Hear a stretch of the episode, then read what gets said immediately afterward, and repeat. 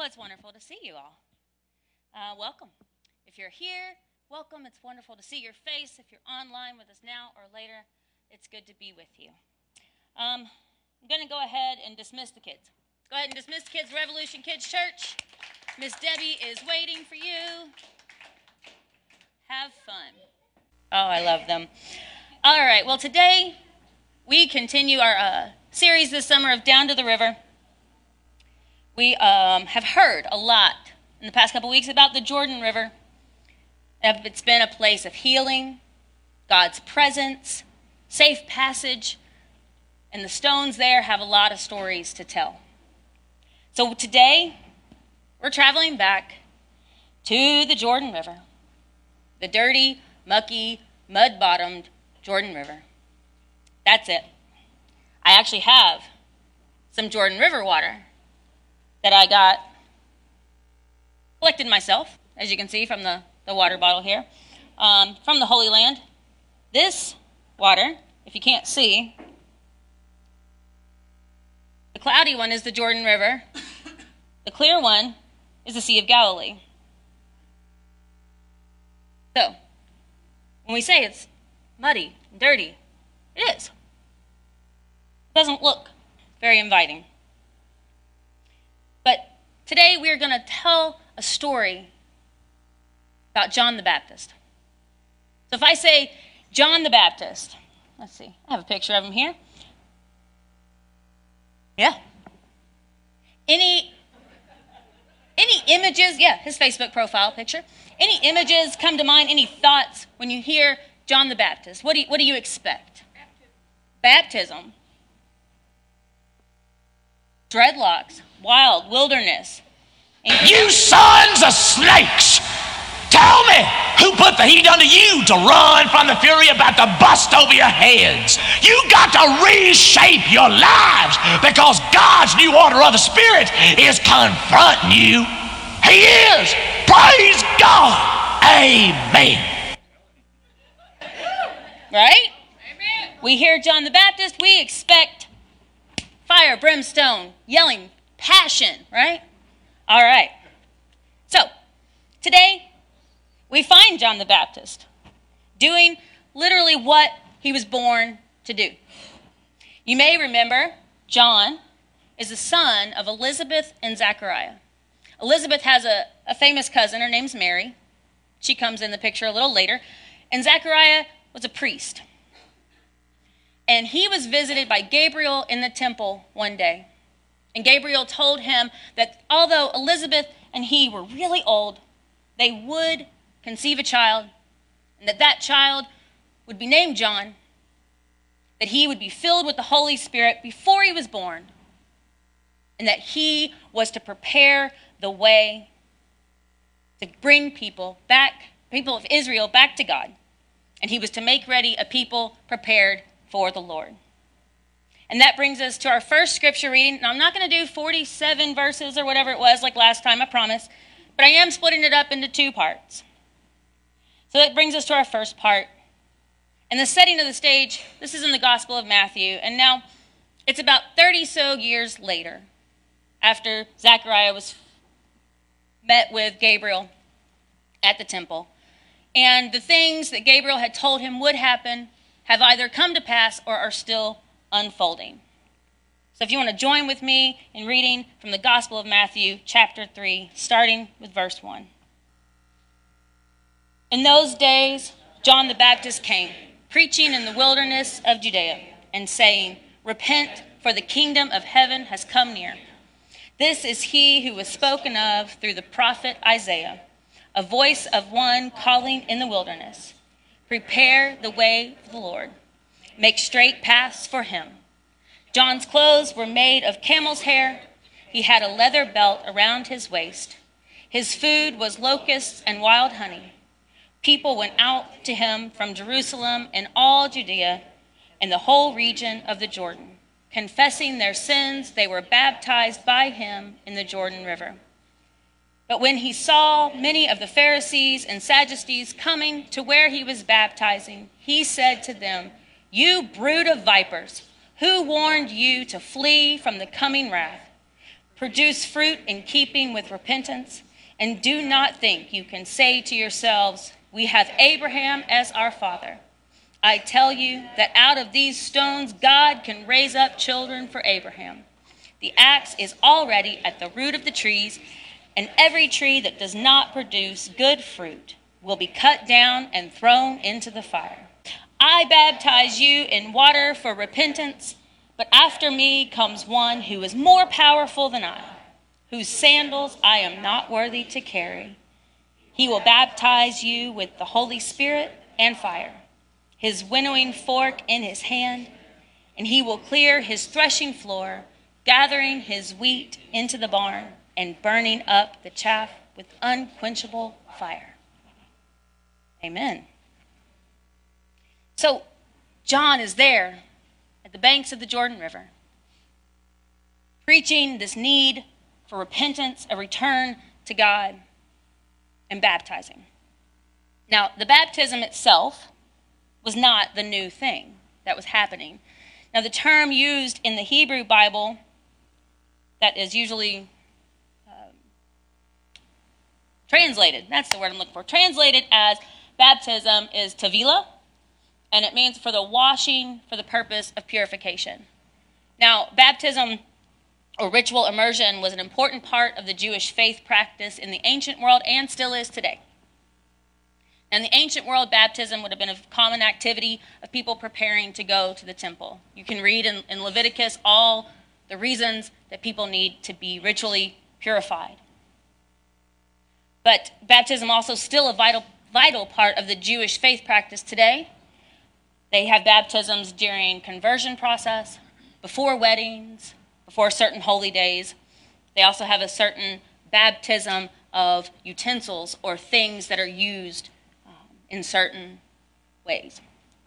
So the baptism, the physical act of, of immersing in water, was not the new thing, but the new thing was coming. Also, in the Old Testament, I think it's important to know that the verb for repent, I believe it's shubah, meant a return. And that word was shaped by the Jewish experience of exile. And I know we've talked about it the past couple weeks about the Jewish experience of exile, whether it be the crossing of the Red Sea or the crossing of the Jordan River. But the repent meant a return, returning from exile to a place of God's presence. To repent is to return, is to follow that prepared way that leads us out of our separation or estrangement back into reconnection with the one who made us and loves us far beyond our comprehension. Now, this Jewish root of repentance is one of the reasons why John's location being in the wilderness was so important that most every gospel writer mentions it. Every gospel writer mentions this happening and mentions that it's in the wilderness. Because people of Israel spent decades there. They were saved from captivity to spend decades in the wilderness as well in exile, as they made their way from oppression back into freedom and reconnection with their Creator. And as we think of these stories of the Red Sea crossing and where God was in that, and in the crossing of the Jordan River and where we find God in that, might we begin to hear the word repent as more of an invitation instead of a threat. You hear the word repent, and you automatically think, oh, been done something wrong. But maybe it's also an invitation. Repent, the prophet cries. Come home. Repent, God calls. Return to me. Repent. Maybe we can hear, walk into your freedom. So we have John preaching this need for repentance from the people of Israel, and he's baptizing in that Jordan River. Now, the people at this time, they believe that the Messiah that is spoken of in the Old Testament that we read is coming now. They believe that they have pre- they are preparing, prepare ye the way of the Lord. They are preparing to be in the presence of God. And that brings us to the second half of our scripture reading today, which picks up exactly where we left off. We stopped at verse 12. We're picking up with verse 13. And I love these first two words. Read with me. Then Jesus came from Galilee to the Jordan to be baptized by John. But John tried to deter him, saying, I need to be baptized by you, and do you come to me? Jesus replied, Let it be so now. It is proper for us to do this to fulfill all righteousness. Then John consented. As soon as Jesus went baptized, he went up out of the water. And at that moment, heaven was opened, and he saw the Spirit of God descending like a dove and alighting on him. And a voice from heaven said, This is my Son, whom I love. With him I am well pleased. That's the new thing, right? The new thing. And all week, as I'm preparing this, and I get to this part, and it says, Then Jesus. I thought, well, I could stop right there. That's a couple sermons in itself, right? then Jesus. And then I have this song in my head. If y'all know it, help me out here. We sing it here a lot. His name is Jesus, precious Jesus. Help me, Kendall. Lord Almighty, the King of my heart, the King of glory. Right? Right. Then Jesus. Now we know, we know that Jesus was not in line because he needed repentance. Okay? We know that he did not need to stop and get closer to God. Okay? That's not why Jesus was baptized. And if you want to go down a fun rabbit hole of theology, Google why was Jesus baptized? Lots of people have lots of ideas. However, what I know is that Jesus was indeed the sinless human. But I also know he never tried to avoid being around sin or the sinful. In fact, spoiler alert, if you continue reading on in the Gospels, he repeatedly gets into trouble. He gets into trouble with lots of religious authorities because he refuses to shun or remove himself from the sinful in the community. There's an Episcopal priest, and his name is Dr. H. King Oehmig, and he has this to say about Jesus' baptism. It says Jesus here and throughout his ministry makes a point to go out of his way to mix socially with outcasts, with notorious sinners, beggars, the diseased, and the disenfranchised, to be baptized into their world so as to fully disclose Abba's love for them as they are, not as they ought to be. Stepping into the leftover bathwater of the unclean as the clean one is nothing less than the spine tingling manifestation of God's passion. It discloses God's willingness to go to any length to show, not just say, I love you. And I like that image. That water. It's dirty, it's muddy. It's filled with people who have come in for a promise of an amendment of life, and there is Jesus in line with them, stepping into it with zero hesitation. Even though we know that for his own good, he didn't have to, but he did, in order to let us know that we are absolutely loved by God as we are, dirt and all. I actually found a picture of some of these sinners in the Jordan River.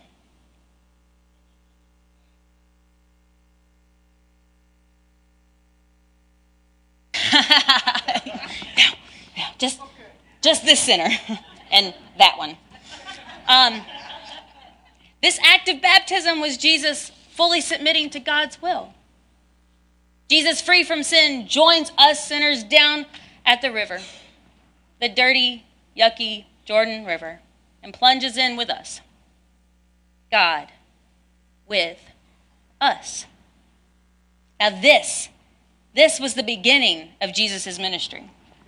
Now, we know what happens on. And so sometimes it's hard to remember when we read various scripture where we are in the story. We're at the beginning. We are not two miracles. He has no disciples. There's been no pain yet. At this baptism, John was calling people to wake up and to turn around so that they wouldn't miss this new thing that God was doing. And on this day, literally doing right before their eyes. Now, the crowd was preparing to be in the presence of God, and yet only John may have known that they already were. You can read in another gospel of Luke the story of um, Elizabeth after Mary had been visited by Gabriel and told that she would carry Jesus. She visited her cousin, Elizabeth, and as soon as Elizabeth heard the greeting, the baby leapt in her womb. As we heard from Gabriel earlier, John was already filled with the Holy Spirit, and at this moment, Elizabeth becomes filled with the Holy Spirit. And I imagine that even if they had never had a family reunion or a family dinner or any kind of get together between that meeting and this one, I like to imagine that something in John leapt again. And he knew this was Jesus, Son of God, the Son of Man. The kingdom of God was indeed near. So Jesus steps into that water, and I imagine John like what? But Jesus, being Jesus, insists that he gets going and baptize him because he knows it's part of the plan. It's the new thing. In the New Testament, the Greek word, I'm going to probably not get this one right either, but bear with me. Metanaeo, we'll go with that. That means to go beyond the mind that you have. So this repentance is not, back in the Hebrew Bible, remember, it was a return, returning from exile. It was a physical, you think of a physical thing.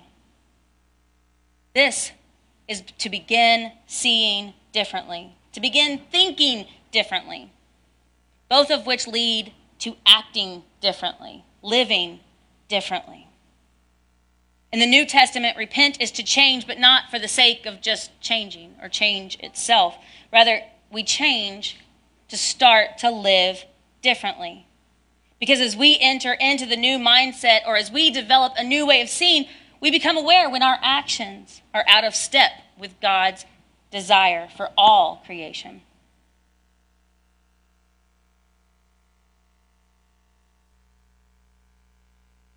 A young man receives a parrot as a gift. Okay? Lovely, right? The parrot, however, had a really bad attitude and a really rude vocabulary. Every word out of the bird's mouth seemed to be obnoxious and laced with profanity. And the young man tried everything he could to change that bird's attitude. Playing soft music, only saying polite words to the bird, anything that he could do to think of to clean up that bird's act. But it didn't work. So the man gets really frustrated. He starts yelling at the bird. The bird yells back. Finally, he lost it. He grabs the bird and he shakes him. And it just made the bird even angrier and yelled even worse things.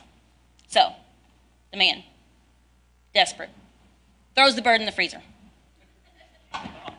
His bird is throwing a fit, kicking, screaming, squawking, just losing his mind. And all of a sudden, quiet.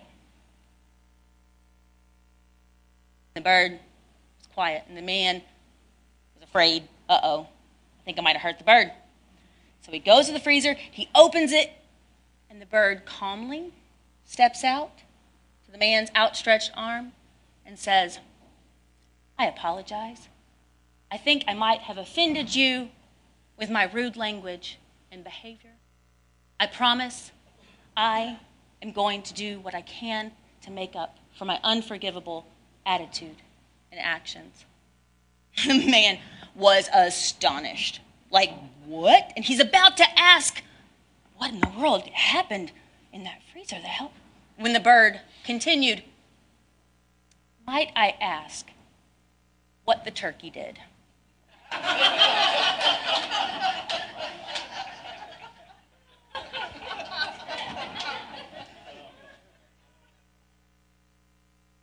I'll let that one sit with you.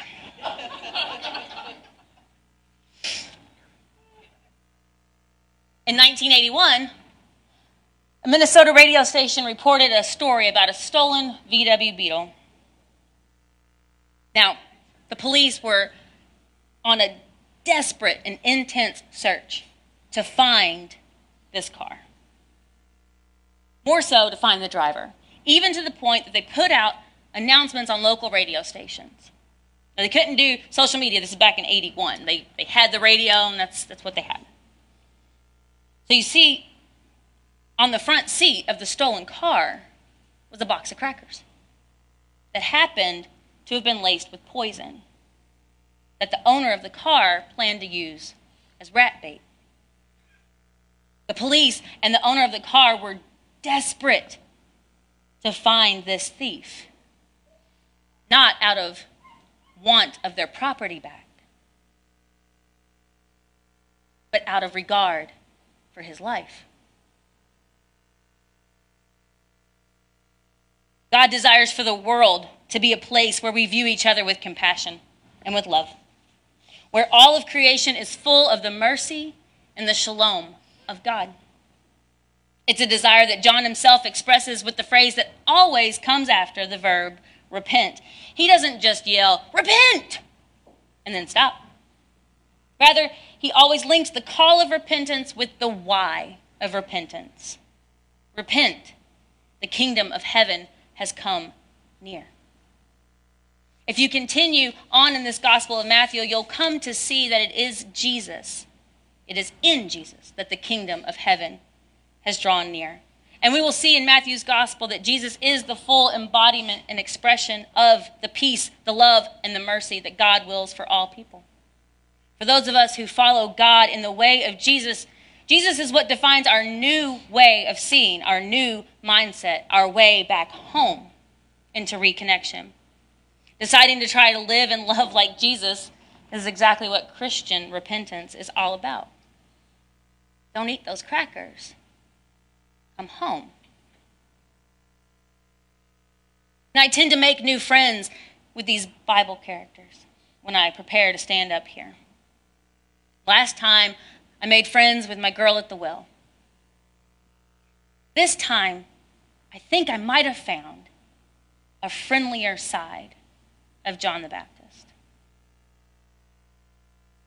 When I read these words, I hear John's call for us to repent not as some huge threat of impending judgmental doom, but maybe he's actually offering that invitation.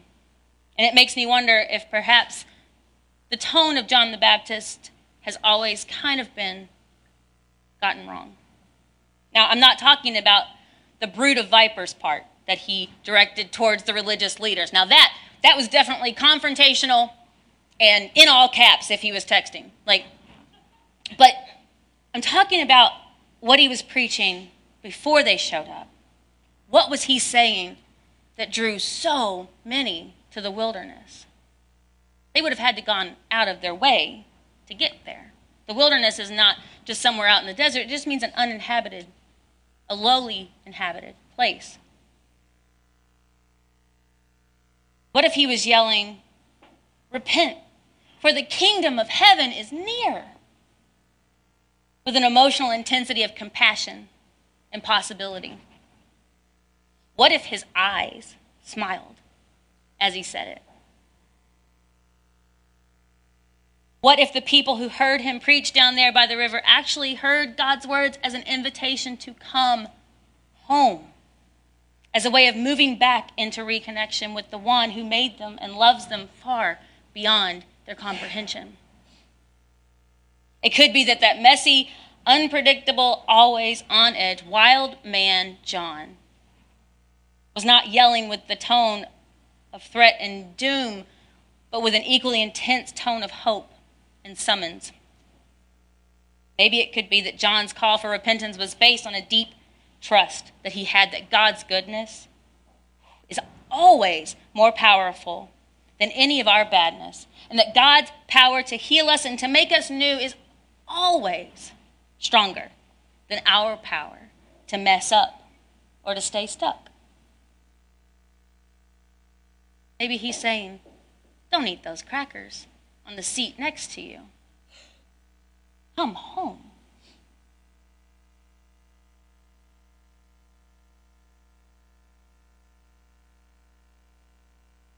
Gracious God.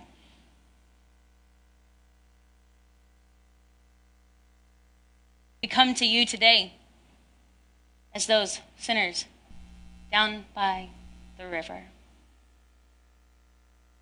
And luckily, that river is not just muddy water. That river is a possibility of new life because you are there, God, with us. God, we thank you for the fact that you love us exactly as dirty and as messy and as the thieves that we are. That you provide us that way to come home, to get unstuck. God, we thank you for your mercies, for your love, for the possibilities that your call represents. God, we turn our hearts to you now. We give you our love, we give you our praise, we give you our thanks. We are lucky to be with you now and always. We give you these prayers of thanksgiving in the name of your mighty Son. Jesus.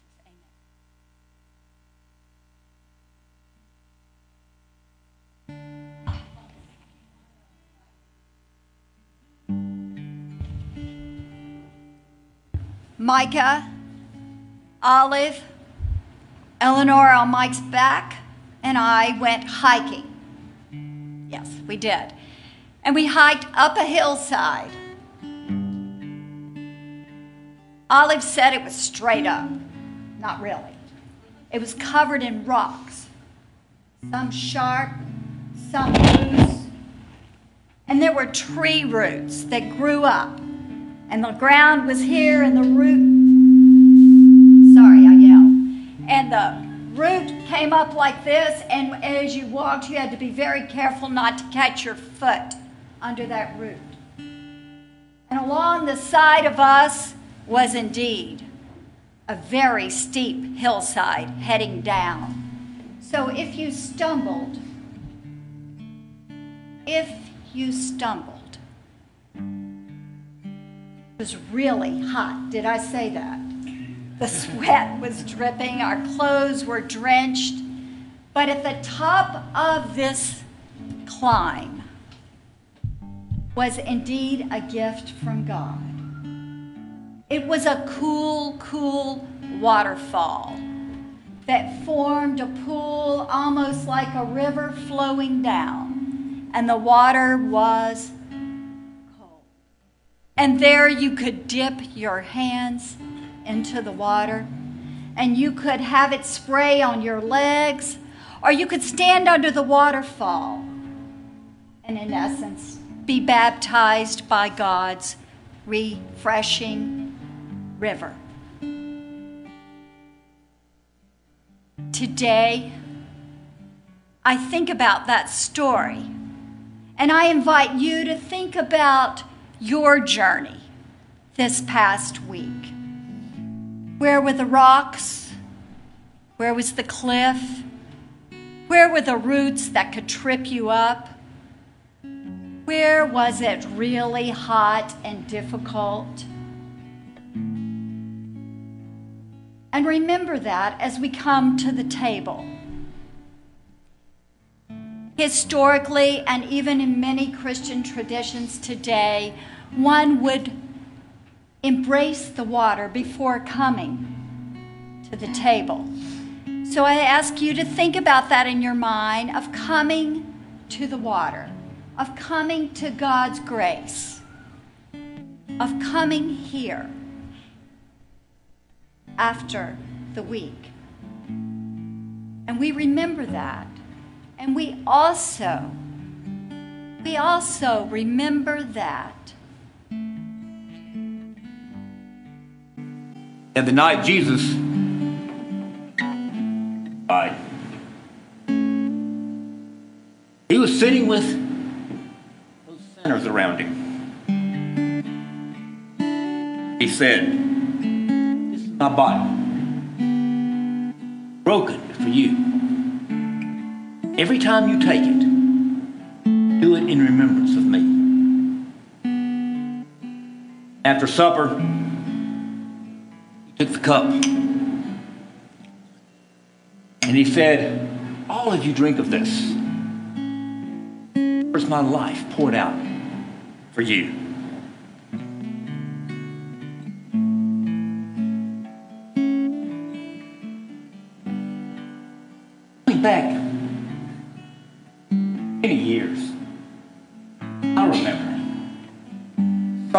Tenderly, Jesus was calling, calling for you and for me. See at the portal, he's waiting and watching, watching for you and for me. And he says,